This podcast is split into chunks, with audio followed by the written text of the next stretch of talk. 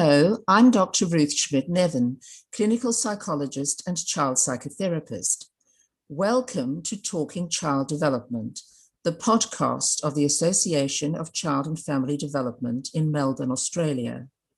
The association is a not for profit organization that aims to disseminate information about all aspects of child and family development to other professionals and the wider community. In these podcasts, we will be going a little deeper into the whys and wherefores of child, adolescent, and family life. We want to get away from a purely behavioral and quick fix focus to look more deeply into issues. You can find more information on our website at www.acfd.com.au.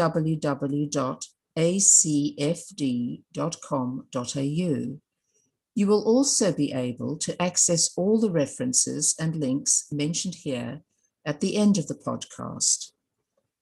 Today, I'm delighted to welcome Dr. Bronwyn Leigh, clinical psychologist and director of the Center for Perinatal Psychology and the Perinatal Training Center. Bronwyn is deeply interested in the psychological aspects of becoming a parent, the emotional development of infants, and parent infant relationships. She currently holds multiple governance positions, including as a board advisor to the International Forum for Wellness in Pregnancy, as the Australian representative for International Fathers Mental Health Day, and as a subject matter expert and clinical advisor to Movember. Bronwyn is regularly invited to comment for media on various perinatal topics.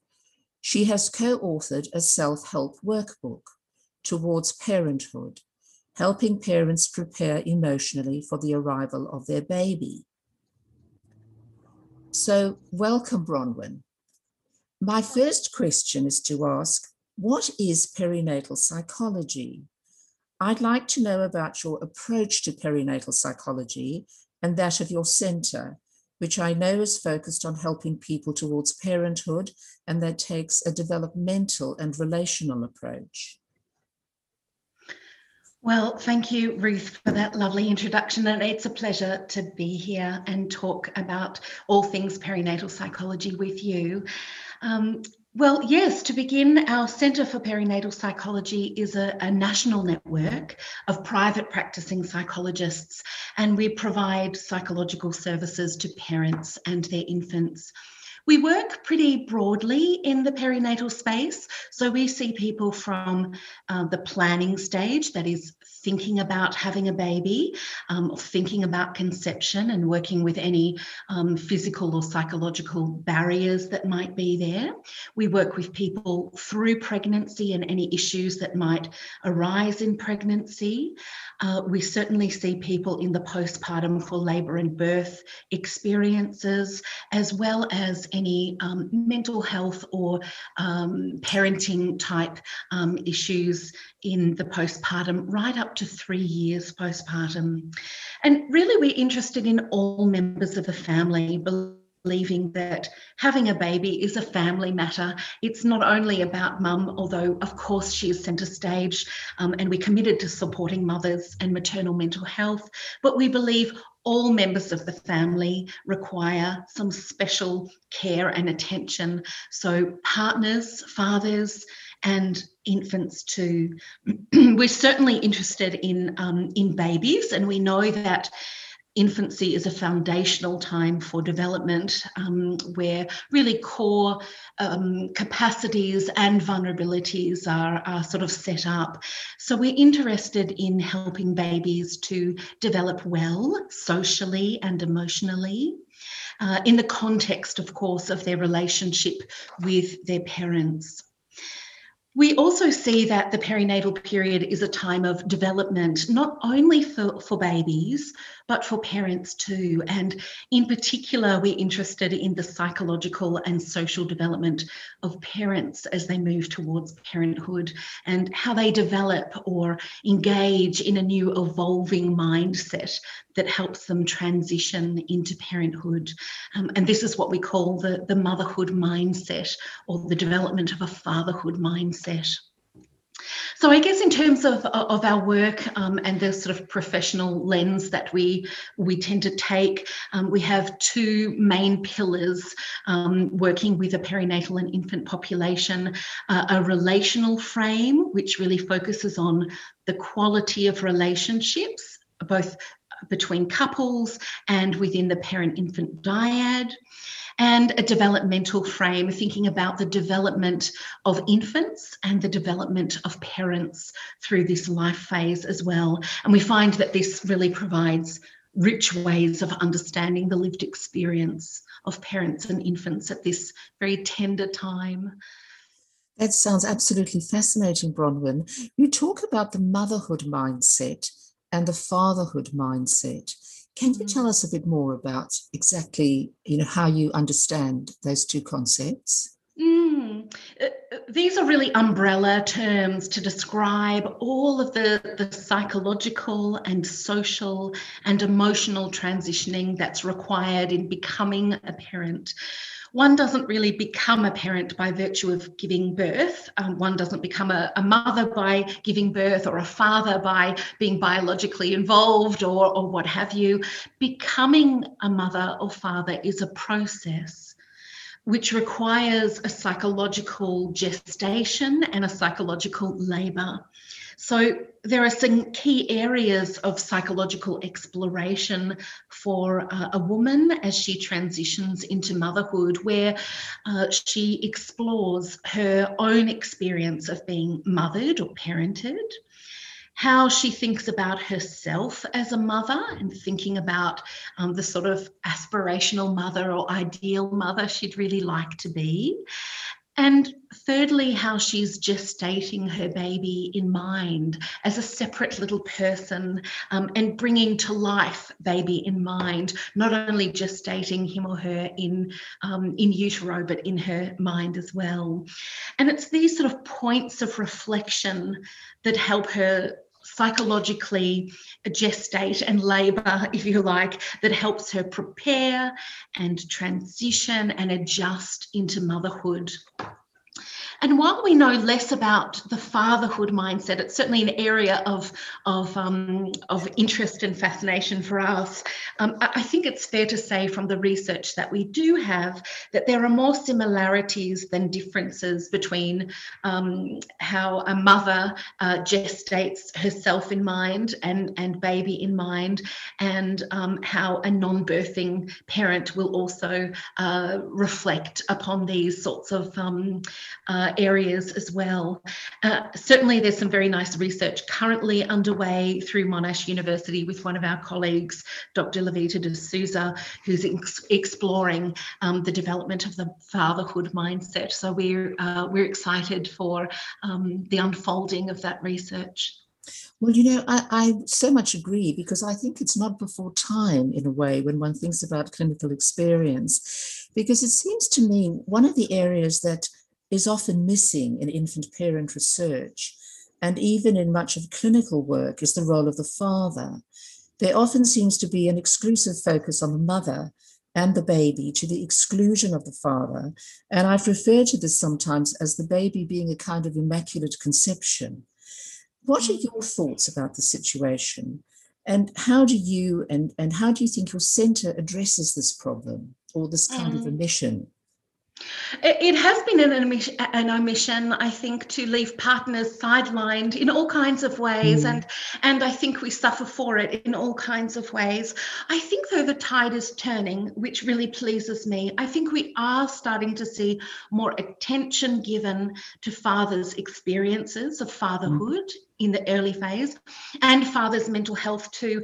And, and certainly um, you know this is one of the things that we um, advocate for um, through the centre for perinatal psychology um, being the australasian representative for international fathers mental health day.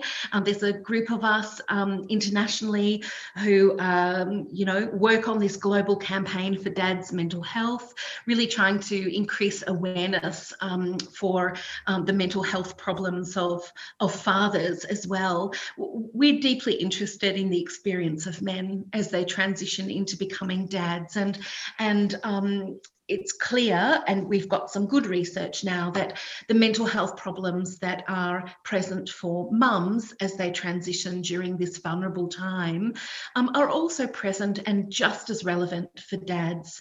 Um, what we do know, though, from research is that men find it much harder to seek support for mental health issues. So we really do need to break down some barriers and stigma there. And I think we can all play a part actually by being more father and partner inclusive, um, both in terms of health um, in terms of the health sector and health services, as well as the broader community, being much more partner inclusive, um, simply asking about how are you going, Dad? Um, uh, you know, asking after his well-being and his experience of transitioning at this time. It's not all about mum.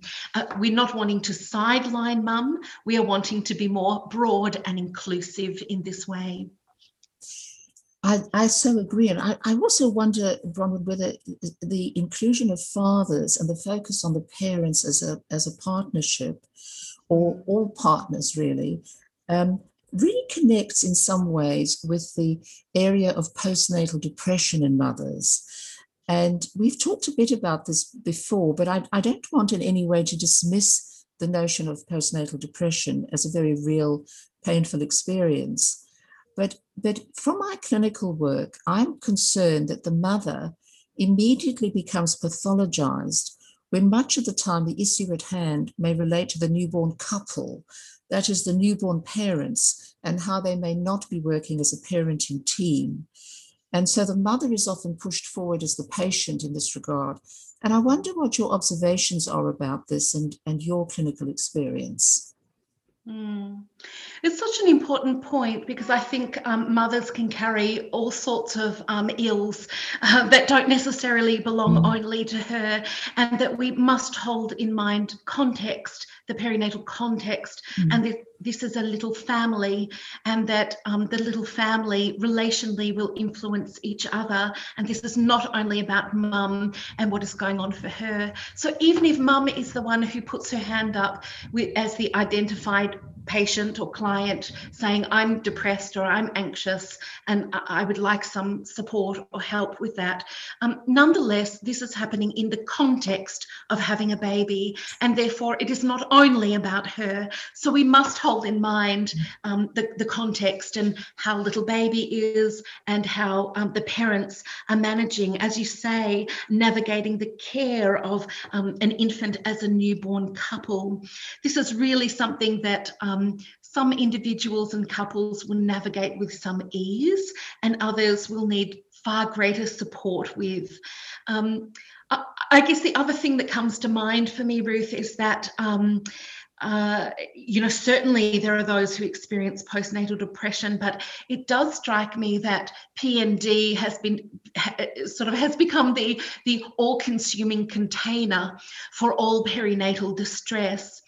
And of course, that's one of the things that a perinatal psychologist or a perinatal mental health clinician will be able to differentiate, differentiate um, you know, well between is this a depression? Is this an anxiety? Are we actually dealing with birth trauma here? Uh, is mm. this unresolved loss? Or is this a phase of adjustment that requires support? And of course, the context holding in mind the couple is very important in all of that, and not to only pathologize what mum is walking through the door with. And so, what I'm hearing from you is that your focus at all times is on assessing and promoting the capacity of parents and their capacity for attunement with their infant and their capacity for reflection. So, that's not just about their uh, capacity for attunement and perhaps reflection about the baby, but also about each other and themselves. And this, of course, applies to all parents in whatever situation they find themselves and it's important to note that it's not gender based. Well, yes, uh, uh, they're excellent points. And um, yes, I can confidently echo the words of my longtime mentor and supervisor, Diane Reynolds, who says so elegantly at the heart of all effective parenting is the capacity to reflect. And to reflect in a particular way, to attend to states of mind in oneself, and also the internal experience and states of mind of one's baby. And this is really known as um, the area of uh, reflective capacity or reflective function, sometimes called mentalization. And, and this is really the means through which we understand and make sense of our baby's experience. And it helps us to attune and figure out what, what he needs in this moment. And this is a capacity that um, really is one of life's great levelers. Mm. It, it cuts through all social strata. It's a capacity that is not limited by education or socioeconomic status or gender or race or ethnicity. Mm. It's a capacity that is developed in relationship in the very early years by being in relationship with another caregiver who can also mentalize. And so, as a clinician, this area of parental reflective capacity is a um, such an important, potent port of entry to working with parents and their babies, um, working on this reflective capacity, which can help with the quality of their relationship and their attachment status. It's a really effective and efficient way of, of working with the dyad and potentially creating intergenerational change in terms of the quality of their relationships. So I, I see in that regard that you've developed a special campaign on your website called Speaking for the Baby, which uses illustrations to help parents understand and explore how their baby feels, what they might be thinking, and what their wishes are. So it's really thinking about the baby as a real person. It reminds me of the Hollywood movie Look Who's Talking. And it sounds like a wonderful resource and completely refutes the instrumental, rigid management approach about infancy that I always think takes advantage of anxious parents. What you're saying is that the baby is a real person who can tell their parents what they need if their parents can be less anxious about getting it right all the time. Oh yes, I'm, I'm delighted to talk about the Speaking for the Baby campaign because um, it's been so beautifully uh, um, um, taken up, accepted, embraced by um, professionals and parents um, since we launched it in 2018. Um, the, the campaign itself is, is a series of illustrations, really bringing voice to the infant's experience. And I teamed up with a, um, a, a fantastically talented illustrator, uh, Melbourne based illustrator Jess Racklyeft, um, who has beautifully brought my ideas to life. Uh, one of the things that um, we do clinically working with parents um, is to really encourage the parent to curiously wonder about what is going on inside for their baby. This is really sort of reflective capacity stuff. For instance, what might your little baby be sensing in this moment, or feeling, or thinking, or wanting, or experiencing? And of course, if we were to sort of ask, well, if your baby could um, speak right now, what do you think they would say? And that really is uh, sort of speaking for the baby. Um, so our illustrations are a way of advocating for infants' needs and an attempt to help parents identify with their infant um, and focus on their infant.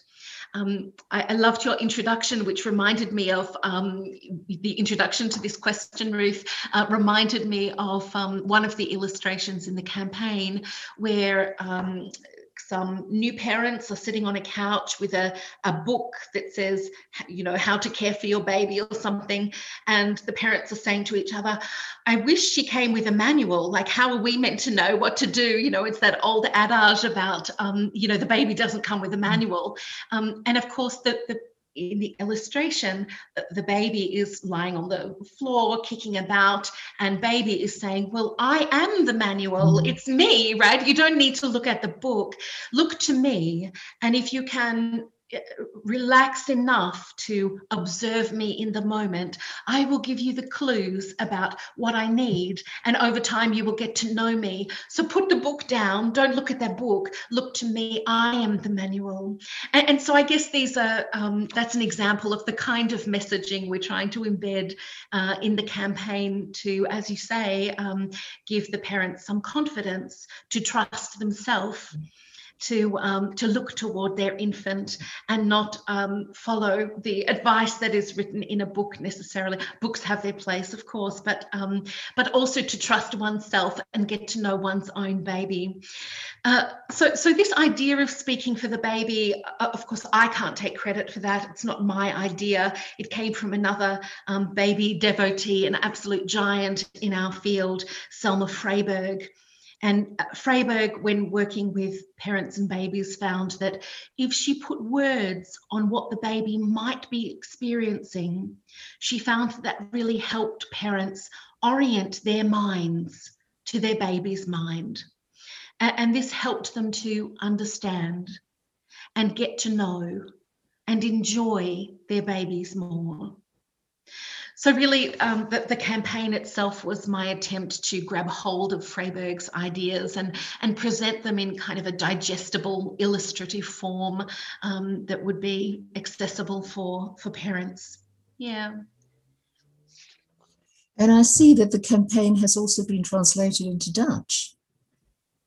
Yes, it has. Um, a couple of years ago, I was approached by an organisation in the Netherlands uh, who work uh, particularly with adolescent mothers and their babies, and they were keen to use the campaign and and uh, translate it into Dutch uh, and use it within their organisation and the groups that they run for adolescent mothers and their babies. So it was a great delight to do that, actually.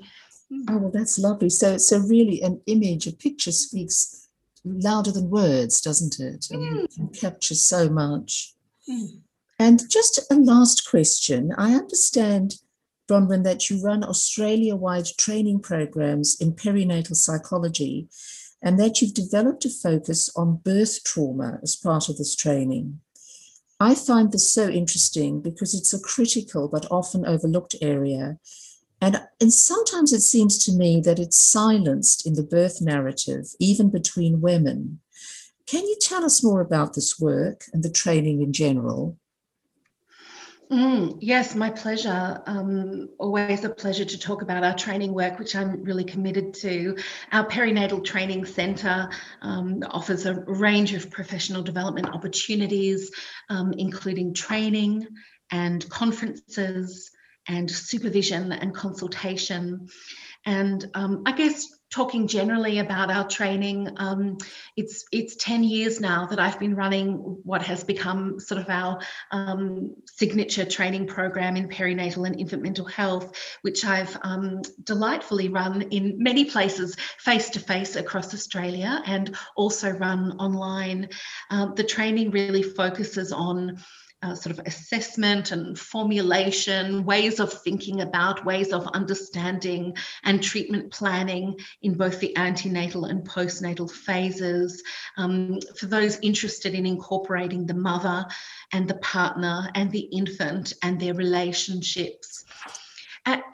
And I guess we have, um, you know, in addition to sort of that core training, we have two very special areas of dedicated interest one in perinatal loss and the other in birth trauma. And we provide training in core competencies for working therapeutically with these uh, presentations.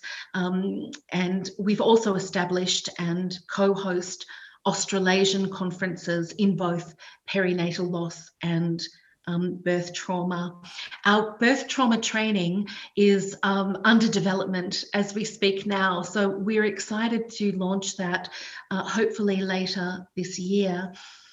Circling back to your comment and wondering, Ruth, about um, birth trauma being critically a critically overlooked area across the health sector and also between women in the ways in which they speak about their experiences. And i certainly agree with you there. Um, but but i must say i'm hopeful because i do see a movement uh, toward greater awareness and reduced stigma greater awareness about birth trauma occurring and um, some sort of acceptance of, of that or acknowledgement of that and also reduce stigma about um, the, the sorts of um, difficulties that might be experienced. And I guess one of the ways that we're making a difference um, through our centres, uh, certainly we provide uh, direct service provision, psychological care to um, both um, women who have laboured and birthed uh, and have experienced uh, a disappointment or a or a traumatic sort of um, experience, uh, and we offer direct service provision to partners as well because we know mm. that partners can also be affected by birth trauma or, or difficulties in labour and birth.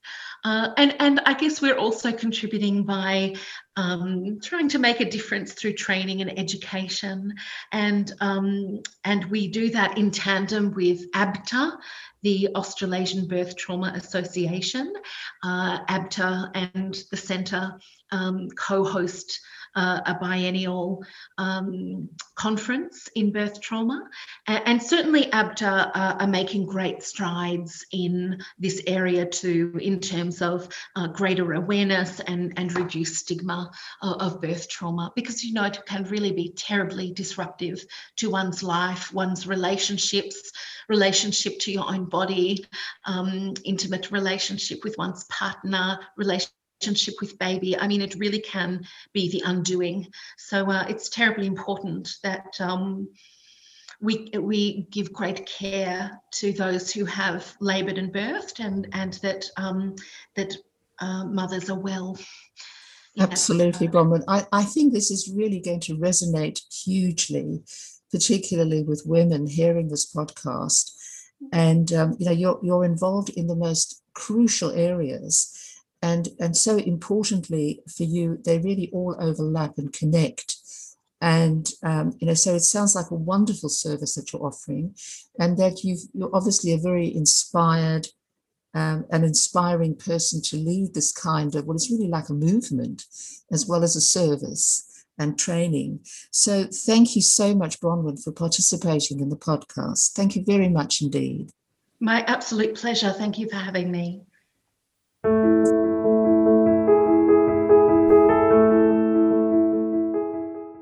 Hello, this is Dr. Ruth Schmidt Neven again. I hope you enjoyed the podcast. You may be interested to know about my audio trainings based on the many trainings I have run throughout Australia and overseas. These include training on relationships, attachment, and the brain, time limited psychodynamic psychotherapy, and skill building in therapeutic work. You can access the details of all my trainings on my website, which is at www.centreforchildandfamily.com. That's A N D, so www.centreforchildandfamily.com. Thank you.